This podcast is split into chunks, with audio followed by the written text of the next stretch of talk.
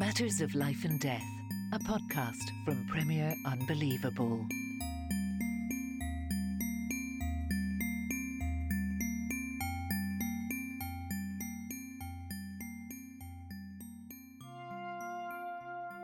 Well, hello and welcome to another episode of Matters of Life and Death. Um, as always, I'm Tim Wyatt and I'm joined by my dad, John Wyatt. Hi, Dad. Hi, Tim.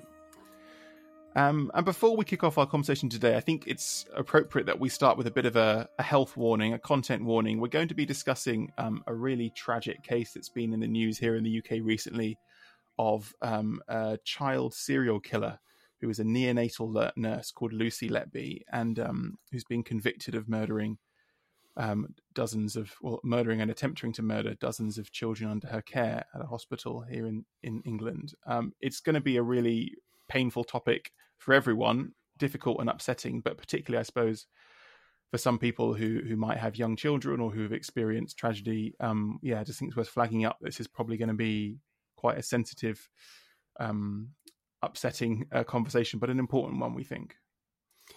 Yeah, and particularly we're going to try and do it in a sensitive and nuanced way because you know there's been a lot of shock horror coverage, hasn't there? I mean, yeah. I suppose from a journalist's point of view, you know, in some way, I'm sorry to say, this is a wonderful shock horror story, isn't it? Which is going to get a lot of attention and interest, which, uh, as a journalist, you know, you're drawn to the story. Definitely. It's one of those things where there's a kind of the slightly morbid, macabre nature of journalism.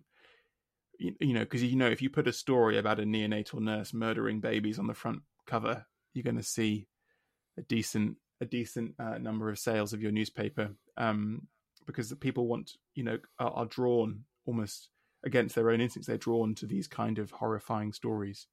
Um, and so as a result it tends to get painted in incredibly black and white terms. You know there are the heroes the the noble heroic doctor who was who was uh, blowing the whistle. There are mm. the villains, not just Letby herself, but the terrible, cowardly hospital managers and yeah. so on. It's it all gets incredibly black and white, doesn't it?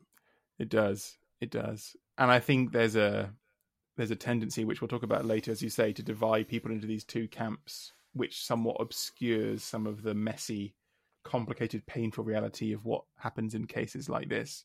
But it's particularly close to home for you, of course, as a you know admittedly now semi-retired, but you know, spent your career as a neonatologist looking after premature babies in a hospital unit very similar to the one that Letby worked on.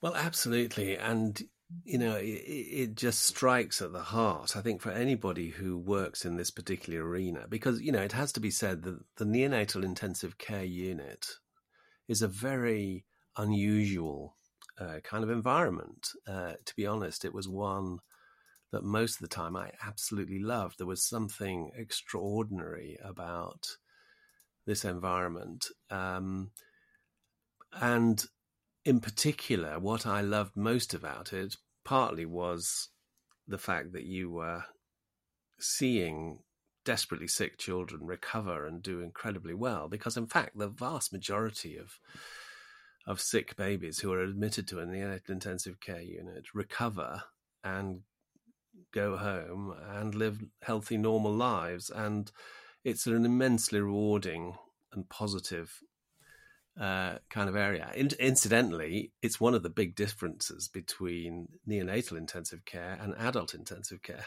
Because the sad truth is that adult intensive care has far, far worse outcome statistics, and it's extremely common and routine for adults to die in an intensive care unit. Whereas actually for babies to die in an intensive care unit, in a neonatal unit, is, is really very unusual. Um, so it's a very rewarding area to work, but it's also one which is utterly based on teamwork. And so one of the things I really enjoyed about my working environment was working as part of a multidisciplinary team you know, working very closely with neonatal nurses, with, with other doctors, with specialists in different areas, with physiotherapists and speech therapists, and, and a whole load of other people. And so um, that teamwork, collaborating together, trusting one another, uh, learning from one another, discussing problems together. I loved that, you know, helping the team, facilitating the team, mutual respect and friendship and so on. And, and so the possibility that a member of the team, a trusted member of the team, is actually a psychopathic killer it is is so horrific that um, it just strikes at the heart of, of, of, what the whole enterprise is about. Hmm. Shall we do a, a, kind of summary of the case for people who haven't been following it closely um, to kind of explain what happened and, in particular, how, um, as we'll come on to talk about, you know, that she could have been stopped a lot earlier if if various people in the hospital had had got their act together and had listened because there were concerns about her from very early on.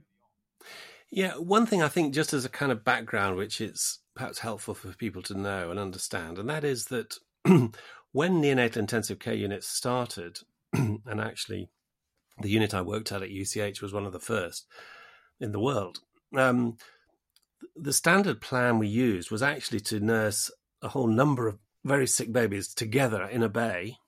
And so you would often have three or four or even more very sick babies all uh, together in a bay. Each of the nurses, each of the babies would have a nurse, usually a single nurse dedicated to their care. But what tended to happen was that because all these babies were being cared for together, everybody was monitoring and supporting one another. And so one of the nurses would look over and say, Oh, you seem to be having a bit of a difficulty there. Can I give you a hand? Uh, the, and there was a whole kind of camaraderie and back chat often going on between the nurses and often parents as well and other people who are all there in the room. What han- tended to happen in neonatal intensive care unit is for various, mainly control of infection reasons, um, increasingly the care of babies has moved into isolated cubicles where you have one nurse and one baby alone with a cubic in a, in a cubicle and I've always felt rather un- uneasy about that, not because of the possibility of a psychopathic killer, but just because it felt psychologically quite unhealthy for a nurse spending hours and hours alone with a baby, unable to leave because you know the life of the baby literally depends moment to moment on on the attention and the monitoring of the nurse. Um, and but neonatal nurses are are a very unusual uh, breed of nurses, and in some ways, I often think of them as a kind of elite corps because they do a lot of extra training. It's a very sophisticated kind of nursing, and the life of their little patient literally depends from moment to moment on their ability to monitor, to spot problems, to uh, deal with with uh, the the technology and so on. So it's an unusual kind of nursing, and it's hard to think of other areas of medicine where there is such intensity of life support provided in isolation by one by by one uh, health professional.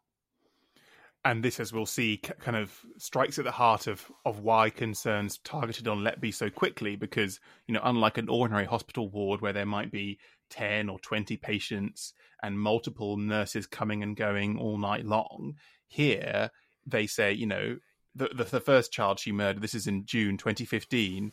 You know, she comes onto the night shift. Um, this child was born six weeks premature, but was you know only a few days old, but seemed to be healthy. Um, handed over to to Letby. You know, she has sole care of of him for the duration of her shift, and the child um, begins to deteriorate within 30 minutes of her coming on shift and is dead within 90 minutes. That's right. And then this sad litany just repeats. Um, yeah. And uh, over the over the space of, of relatively few weeks. Yeah. So she tries um, to kill that child, that first child. They just they're not named in the court. They're just child A, child B. So child B is actually the the twin um, sister of child A. Um, and she is uh, Letby injected child B with air about 28 hours apparently after murdering the twin brother, but this child actually um, survives after being resuscitated. That's right. And then just a few days later, a five day old baby dies under her care. And seven days later, another baby dies. Yeah. Um, again, uh, under her care. And all of these deaths happen at night. They happen uh, with Letby is the is the person alone with them. And the interesting thing is that as soon as June, so as soon as these events have happened in June 2015, um, one of the senior consultants is suspicious. This this this just doesn't happen. Important to say again, this is a relatively small unit. It's not a major referral unit. Uh, our unit at UCH was a referral unit that received the sickest babies from all over London. And on average, as I remember, uh, uh, at the time I was working there, we on average would have one baby would die a month, and and they were nearly always the sickest, most desperately ill babies who who were admitted, and um, the idea that at a relatively small unit, four babies die within matters of days, and every one of them has the same nurse looking after them, inevitably, I think, raises suspicion. So it's interesting right from that point. There are concerns, particularly and... as the the child the children don't have any obvious kind of medical emergency that caused them to collapse. They just have this strange kind of mottling discoloration on the skin, um, and it's later emerged that they they find um, uh, air inside some of their bowels. So it turns out she has been injecting air through their kind of feeding tubes or through their IV um, tubes. Uh, do you want to explain just briefly why is that so so dangerous? Could that ever happen by accident? Yeah, so this is called air embolus, and it's been recognised for many decades. Um, so basically, you know, rather similar to any kind of plumbing system, this plumbing system in the body only works when there's absolutely no air in the system. You know, if you get a bit of air into a central heating system, it can bung up the whole works, and it's exactly the same in the in the circulation. And so it's it whenever you're putting in an intravenous line and and and putting fluids in into directly into an intraven into the circulation, all health professionals, all nurses are are told and taught about the risks of air embolus. They're told how to flush all the equipment with fluid to make sure uh, expel all the bubbles, and then the way you connect up everything is all designed to prevent the possibility of air ever getting accidentally sucked in. And so, with proper neonatal intensive care, uh, air embolus is vanishingly rare because everybody knows the rules. All the equipment is designed to prevent it happening. And although it's one of those theoretical things that might happen, um, it, it only happens incredibly rarely. And actually, in my entire career, looking after thousands of very sick babies, I can remember one incident of serious air embolus, which happened because of a failure of the equipment, tragically, um, which meant that completely accidentally, large volumes of air were, were uh, entered a baby's circulation. That baby was resuscitated, and uh, you know we informed the parents, and it was a very painful and difficult situation. But thankfully, the baby did well. Um, so yes, it's known about, but it's vanishingly rare. Hmm.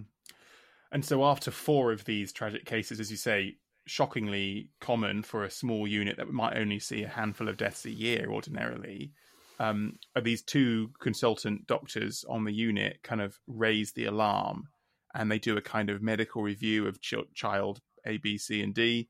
Um, and they and they check the files and they find out that Letby is the only kind of common factor between them. She's the only same nurse who was on duty all four nights. Um, and, and so they report these to the hospital's committee for serious incidents, which is, I guess, responsible for kind of collating safety and, and making recommendations. But they actually classify them as a medication error rather than as a serious incident involving an unexpected death. Do you want to just explain the significance of that? Yeah, so this this in retrospect is is a catastrophic failure, which um, if it had been properly undertaken, um, could have prevented any further deaths. So, so the NHS has uh, procedures brought in because of disasters in the past. Um, that whenever there's an unexpected death, uh, this has to be reported to hospital management, and there is then a whole procedure which has to be followed. In fact, it's not even an unexpected death; it's an unexpected. It's, it's called a serious unexpected, unanticipated incident, It, it's some sudden event, catastrophic event, which may or may not lead to death, which was completely unanticipated.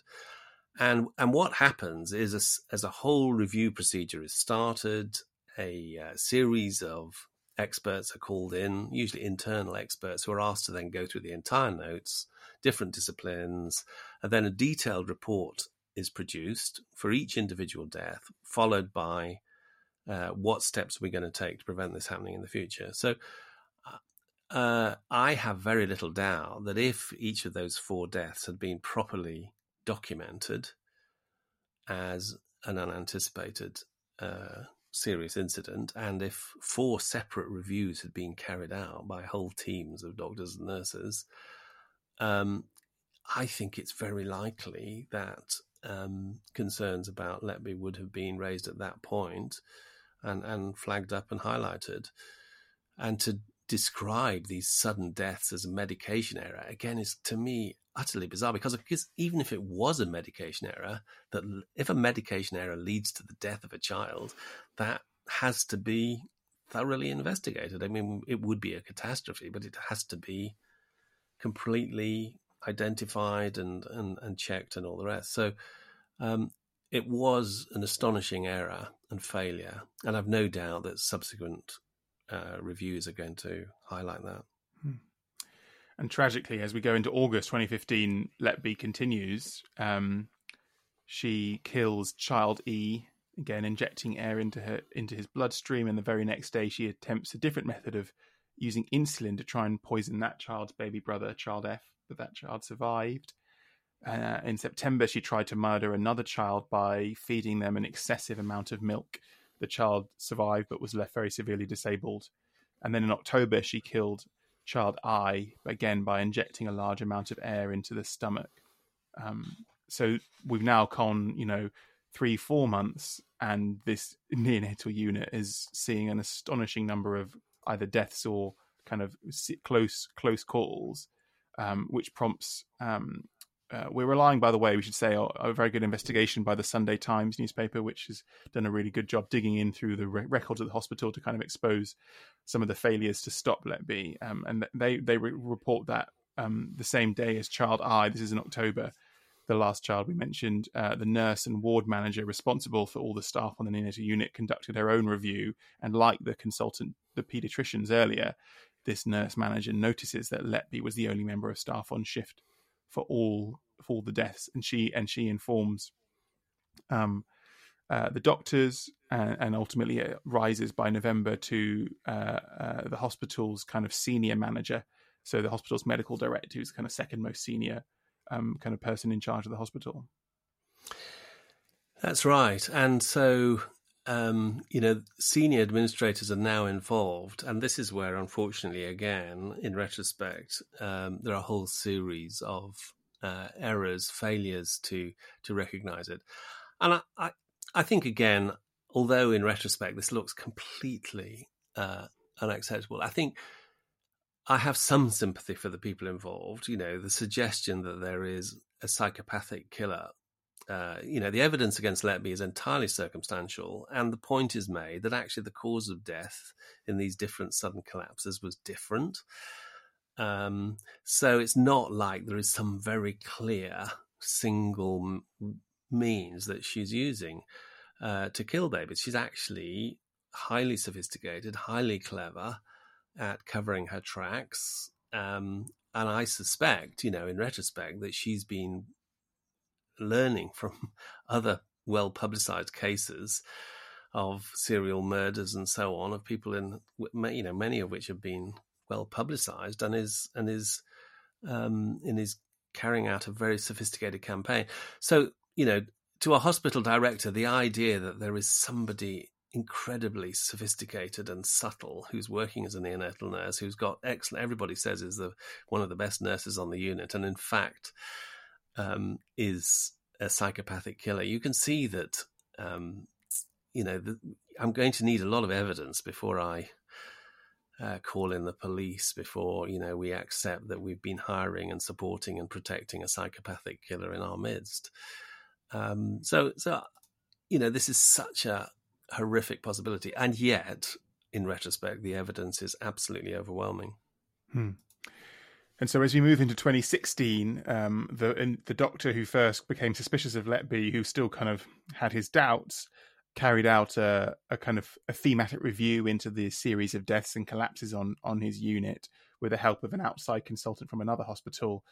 Uh, and they produce a kind of report which includes a kind of appendix of staffing, and again, once more notes that only Letby was on shift for each of the deaths and collapses, and that all of them happened between midnight and 4 a.m and Letby only ever works night shifts. Um, so they're still remaining suspicious, um, but their hospital management basically refuses to accept that it's possible. I mean, just that, incidentally, yeah. Just incidentally, I've seen that uh, they produced a kind of spreadsheet, yeah. and they had all the deaths on one row, and they had all the staff who were on duty at the time on another row, and they put an X uh, where it happens, and there are just the odd X's spread across the staff, and then under the let Letby column, every single one X X X X X X X. I mean, it is utterly astonishing when you just look at that spreadsheet. That tells you all you need to know at a moment's glance, um, and, and that's what they've compiled. Yeah, but but again, the kind of hospital management rebuff this and say, you know, that's not. Um, you know you're being unfair you're victimizing her it's just a coincidence. Um, however uh, and and um, you know there's this one shocking moment i just found kind of the bureaucracy here the where the um these the the nursing the neonatal ward manager and these doctors email the hospital's chief nurse and ask for a, for help and for an urgent meeting and was basically ignored. It took 56 days to get a meeting with the, with this kind of chief hospital manager. Um, and so eventually in April, um, Letby is moved from night to day shifts um, by this and the staff and the unit who are starting to get suspicious. She's told it's because you know support her well being because she's been involved for so many of the collapses. Um, and two days after the switch, um, Letby then at- tries to murder these twin baby boys, one with insulin, one injected with air. Both survive, but actually these become a kind of cornerstone of evidence because in the trial that follows, eventually they were able to show that the deaths and collapses followed Letby's switch from night shift to day shifts. You know, when she was on nights, they only ever happened in the nights, and then when she's moved to day shifts, there were no more deaths collapse in the nights, only happened in the day. Yes. So I mean, just to fast forward, because uh, I mean, it, it, it becomes a sort of painful litany. But I, I think one of the sad things that then becomes apparent is that is that, that it starts to be seen as a witch hunt by all the doctors. So all seven pediatricians who are connected with the unit have clearly been talking about one another and saying we are just we have absolutely no trust in this nurse. And unfortunately, the senior nurses and staff perceive this as a witch hunt against a particular nurse. And they're saying, well, you're doctors. What right have you to be singling out a nurse? This is a matter for nursing mm. uh, management and nursing supervision. And we as nurses are not that concerned about let Letby. So um, it, it, becomes mired in a kind of us versus them. Uh, and, and, and sadly, in retrospect, the hospital management then take the side of the senior nurses.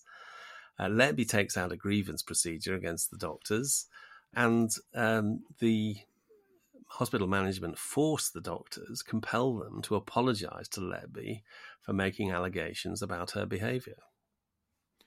Yeah, and there's these kind of excruciating emails and and fire, meet, meeting minutes that the the media have dug up, where you know the, the doctors are kind of forced to make this weasel word. You know, I'm sorry for the stress you've been experiencing in the last year, when they clearly still believe she is at least potentially uh, a serial killer. Um, but thankfully, shortly after this, um, the last the last child I think um, she she kills is in June 2016. Um, um, she is eventually um, uh, moved to a, a different. well, I think, as far as I understand, that, that the, the decision was made that she needed to be supervised on the unit, but they just didn't have the staffing to have another nurse follow her around, and so to, to square that circle, she was moved into a kind of administrative clerical post that wasn't actually treating patients. And mysteriously and miraculously, no more children die after that. That's right. So, um, you know, a year down the line, they manage uh, to move her into a, a, a post where she has no direct care for babies, uh, you know, under some kind of pretense. They're not they're not able ultimately to say we think you're killing babies, but they they do a pretense, um, and and then gradually um, the police are called in, and the whole thing unravels. Yeah, and um, so I I think you know it's it's worth just stepping back and saying, no doubt there is going to be a great deal of uh, fallout from this case. Hmm. Well, the government have announced there's going to be a formal inquiry, aren't they? Such a serious case. That's right, and I, am sure all the actions of the people involved are going to go through uh, with a fine tooth comb. Um, and one of the questions, inevitably, is um, first of all, I think it's important to keep some kind of sense of perspective, you know, because uh, if you think not just in the UK but across the world, there must be, I think, literally hundreds of thousands of highly trained health professionals working as neonatal nurses. And yet, this is the first case, identified case, of a psychopathic killer amongst the neonatal nurses, you know, since, well, in a neonatal intensive care unit, since I'm aware of it ever happening before, you know, been going for 30, 40 years. So, so I think it is important to keep some kind of sense of perspective. But tragically, I think often what happens is is kind of unintended consequences when new regulation is brought in, as I'm sure it will be following this case. That one is concerned that the eventual aim is actually that it has unintended adverse consequences.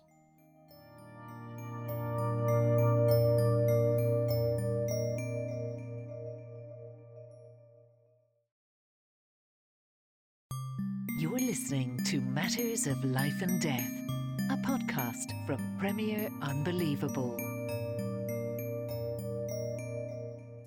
But you can understand, can't you? Uh, like, I totally take your point about the incredible rarity of of people like Letby, and the fact that you know every year, as you say, hundreds of thousands, if not millions, of babies are born prematurely worldwide and looked after in hospital and receive excellent care and go home healthy and happy to their parents but you can understand the kind of horror parents or particular or any patient who's going to spend a time in hospital must feel when they realize that these strangers that you have no choice over you are thrust into their care you're completely vulnerable dependent on them getting the medication right. And it's one thing to worry about someone making a mistake getting you know giving you the wrong dose of morphine or whatever but the idea that there might be someone using their medical training to harm you or your children while they're in hospital is is absolutely chilling it it certainly is, and and it's not just parents. I mean, every health professional.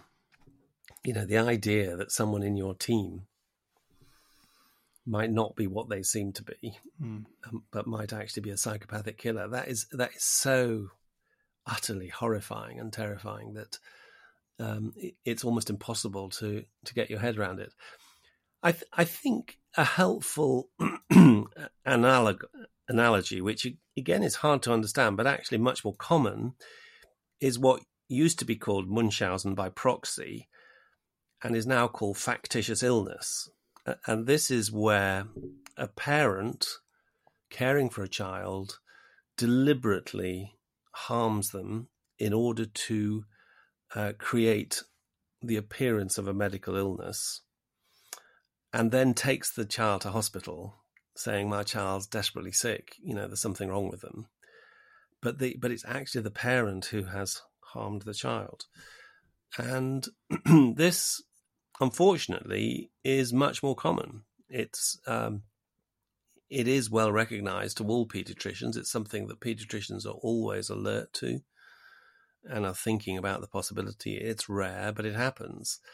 And the the psychological mechanisms underlying factitious illness are thought to be that it's basically a form of attention seeking, um, and that the that the parent gets some kind of positive gain from the fact that their child is desperately sick, um, and that they have then been a, a hero parent in rescuing them from the brink. So it's a kind of very perverted kind of reward mechanism. Um, and yet it's something that even though it sounds inconceivable, actually a significant number of parents fall prey to. And as I understand it, that there's also been some cases of this factitious illness kind of syndrome, whatever you want to call it, among health professionals, you know, doctors and nurses who have deliberately made their patients to taking them to the point of death with, you know, doses of drugs or some other things so that they could then swoop in and do a dramatic resuscitation. And it's all about the attention and the thrill of bringing someone back from the brink. And tragically, as well as being, you know, horrendously abusive, there have also been times when the doctors have kind of pushed the patients too far and, and the patient has actually died rather than being able to be resuscitated. Yes, and though we know absolutely nothing about Nurse Letby's uh, motivation, I think in retrospect, uh, it seems quite likely that it was some kind of incredibly perverted um, attempt to gain attention because she was the perfect nurse, because she was the nurse who was there when the patient collapsed.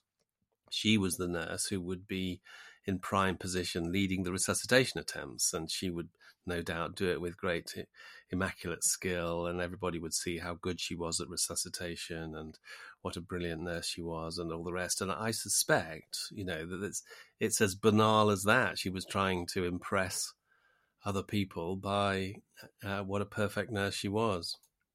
So, as I said before, one of the things I'm concerned about is unintended consequences of any movements. I mean, it's clear that everybody's going to be uh, clamoring for what safeguards can we enter, can we can we bring. I think an obvious thing would be to have continuous video monitoring going on in every intensive care cubicle. I, I suspect that that is going to come.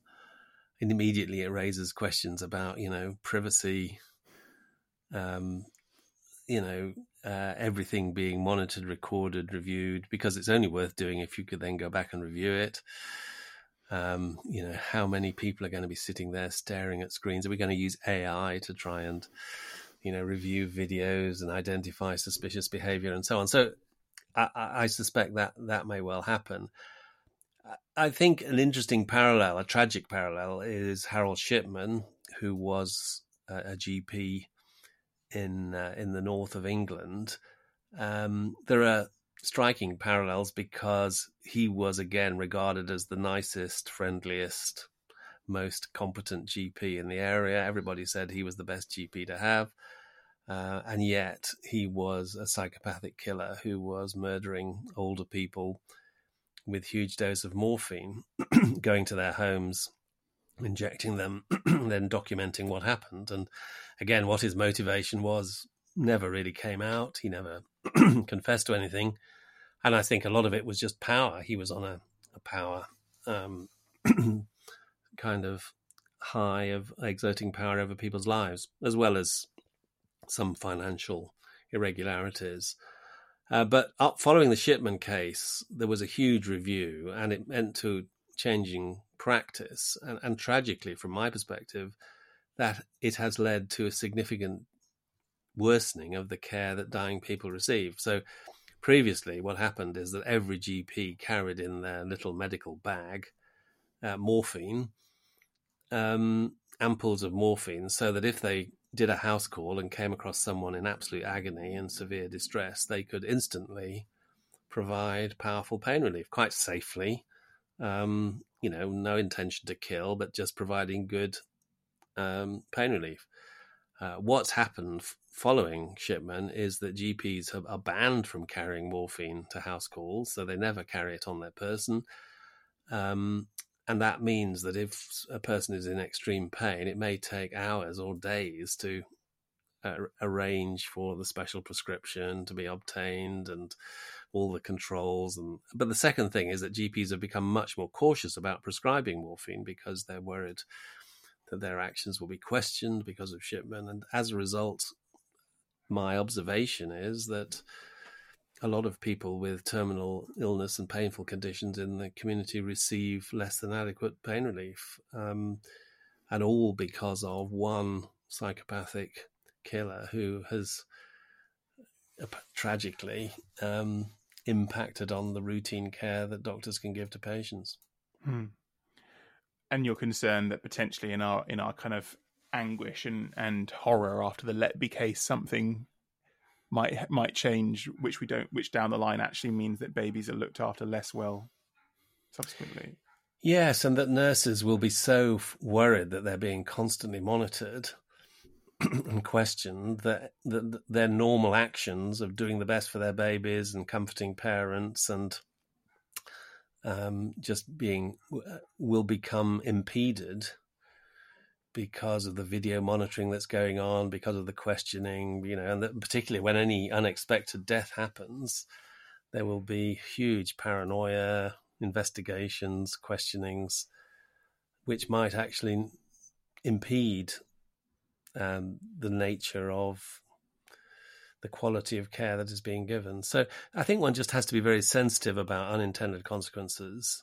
And, and that's why maintaining a sense of perspective, making sure that the the cure is not worse than the problem that we're trying to solve. And perhaps paradoxically, painfully, we might have to accept that, you know, a tiny fraction of the population are, you know, complicated, broken, potentially psychopathic individuals. A small number of them will end up in caring professions, and a smaller number of them will end up killing people. And there is no real way to prevent that without damaging the care for the 99.999% of other people and who who are not being looked after by these individuals. Uh, it's a desperately painful and difficult situation, isn't it? Because it's not just health professionals, of course. There are many other professionals. I mean, there's been huge uh, issues in the UK about the Metropolitan Police and rogue police officers. there have been cases of pilots who've had suicidal tendencies and, and actually brought down planes. Um, so I, I think there is something about the reality of human relationships that is that we are called to to trust strangers. Sometimes we trust strangers with our lives. We do it every time we get into a, a train or a, a plane, even a bus. So um, there's there's nothing fundamentally uh, wrong about trusting a stranger with your life, but obviously we are totally dependent on the supervision, oversight, training, monitoring of, of professionals in all spheres, and um, we need to find ways of enhancing trustworthiness. Hmm.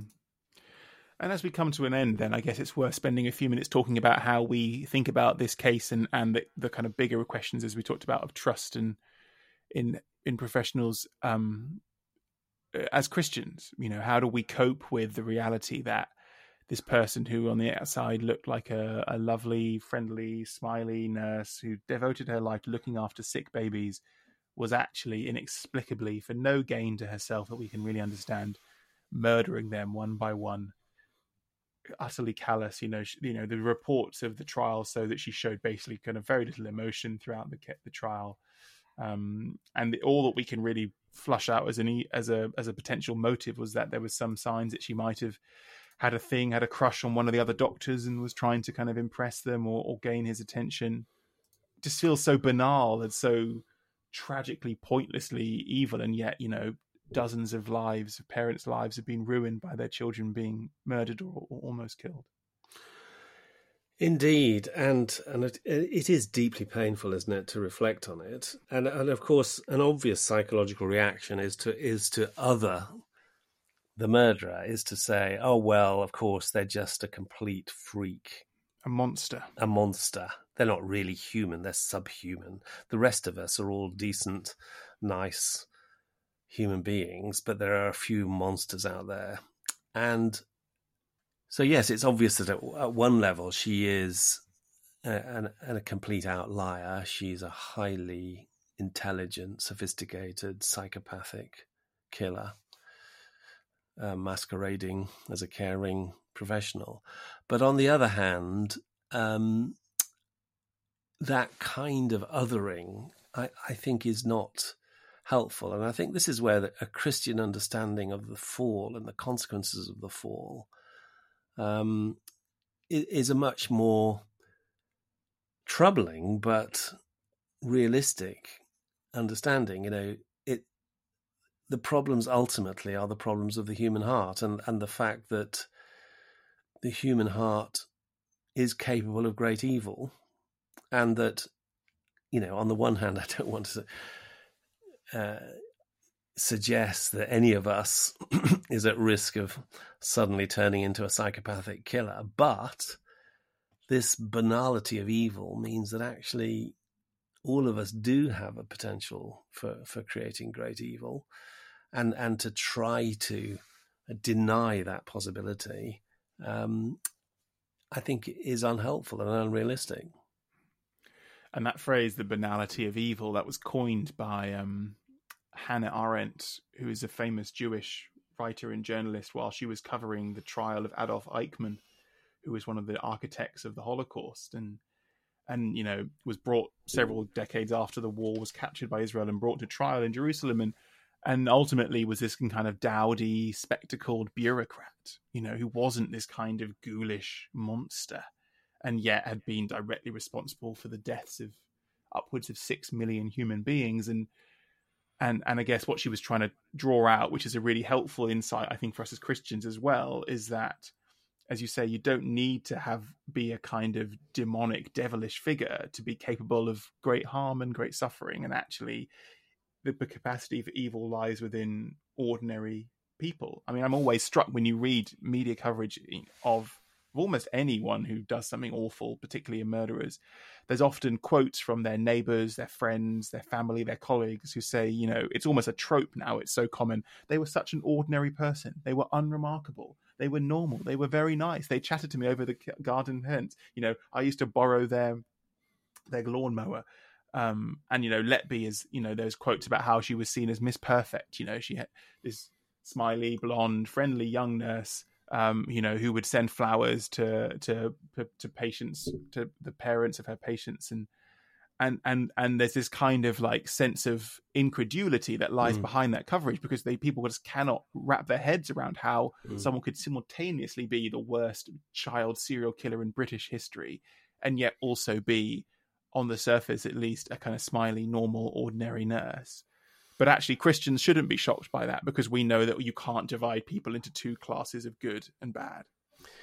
Yeah, and aren't we seeing other tragic examples of that in Ukraine and with Russian soldiers? I mean, you know, Russian soldiers have been guilty of the most horrendous war crimes, terrible torture, abuse, executions, and all the rest.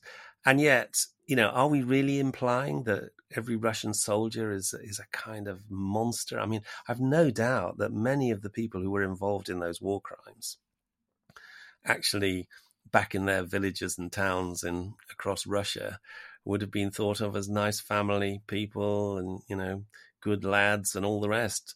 So there is this tra- tragic and terrifying capacity for evil in the human heart, and I think arguably this is something that Christian theology um, is is a gift that it gives to the world because I think almost uniquely Christian theology grapples with the nature of evil um, in a way that uh, no other thought form in, uh, does. I, I, think there is a, a, profundity about the concept of the fall um, and the ubiquity of evil. The the reformers um, eh, talked about this phrase of, of, of, total depravity, and that's a phrase which many, many people react against. But what they were implying was not that everybody was as depraved as they possibly could be. That that was not what total depravity means. What total depravity means is that there is not a single aspect of human uh, behavior, of human life, which is not some sense contaminated by evil. Everything we do is contaminated. And, and that is both a horrifying prospect, which many atheists and liberals would would resist. Uh, but but I think it's a profoundly realistic understanding of of the all pervasive uh, nature of evil, and and then ultimately, of course, Christianity focuses all this in the mystery of the cross, that uh, that God Himself enters into this utter uh, meaninglessness of suffering and and takes it into Himself. So, so I would want to say, yes, there is deep tragedy here. And yes, we weep with parents whose babies died at the hand of a murderer. We weep with all those who have been affected by this. And, and yet, there is a sense in which um, we bring this to a God who, who doesn't explain the reality of evil, but who enters into it and redeems it in his own person. Yeah and ultimately there's hope as well because not only are you know all people are, are, fallen but all people are also made in in the image of a good god and that explains why even someone as clearly evil as lucy letby could still be you know a good daughter a good friend you know aspects of the goodness of god were still baked into her because she was still made in god's image even though she was entirely corrupted by by sin. Um but that also, as you say, ultimately there's hope because we're all we're all fallen, we're all depraved, but but ultimately there was one who was not in the person of Jesus, and and and his and his plan is not simply to you know the, the, the economy of of of God is not simply to divide people into good and bad and take the good people to be with Him in a better future, but God's plan is to you know replace our hearts entirely and to bring us back to new, raise us up to new life with new the new bodies that are not corrupted by the effects of the fall and with new hearts you know like that passage about you know i'll take out your hearts of stone and give you a heart of flesh and and actually that's what i find most encouraging is not that people like letby are going to burn in hell but it's mm. that hmm. actually god's great plan in this in his perfect new creation that's coming is that there aren't going to be any people like letby at all yeah, but there's also something that's just occurred to me, which is really, again, uh, an amazing and in some sense outrageous aspect of the Christian faith. But just imagine that you are the prison chaplain in the prison where Letby has been admitted. You know, what are you going to say to her? Um, and are you going to say you deserve to rot in hell? Well, you're not going to minimize the realities of what she's done, but aren't you going to offer to her the possibility of forgiveness, the possibility mm. of restoration, even for a mass murderer. So, and that to many people is utterly unacceptable, utterly scandalous. Uh, scandalous. And yet, I think that is the scandal of Christian grace. Yeah. There's this profound quote you told me about before when we were preparing for this from the the Russian kind of dissident and writer Alexander Solzhenitsyn, who says this: "The line between good and evil runs not through states, nor between classes, nor between political parties either, but right through every human heart. Which I don't know if you know, was he a Christian? But it's a profoundly Christian idea, isn't it? Yes, he was. He he was a very significant. Uh, you know, he he was tortured, uh, spent, I think, years, decades in being tortured under Stalin, and he retained uh, a, a Christian conviction, Christian faith, and was a great voice uh, in in the collapse of the Soviet Union and so on. So he's expressing in a very profound sense this this Christian understanding that of the pervasiveness of evil, and yet you know he was also a witness to the redemptive possibilities of the gospel. Yeah. Well, let's draw our conversation to a close there. Thanks so much, um, Dad. It's been really um, challenging and upsetting, but I think hopefully a useful conversation to have um, in the midst of the kind of questions that people have reading about the the horrible the horrible case um, of Lucy Letby. Um, I hope people enjoyed listening to that. Um, as always, you can find lots of other things to to whet your appetite in terms of theology and ethics to read and listen to and watch on on Dad's website. That's johnwyatt.com and you can get in touch with us by email um, molad at premier.org.uk um, uh, and we'll be uh, doing another one of our q&a episodes soon so don't forget to be sending in your questions. Um, uh, but otherwise yeah we'll uh, we'll speak to you next week. Bye bye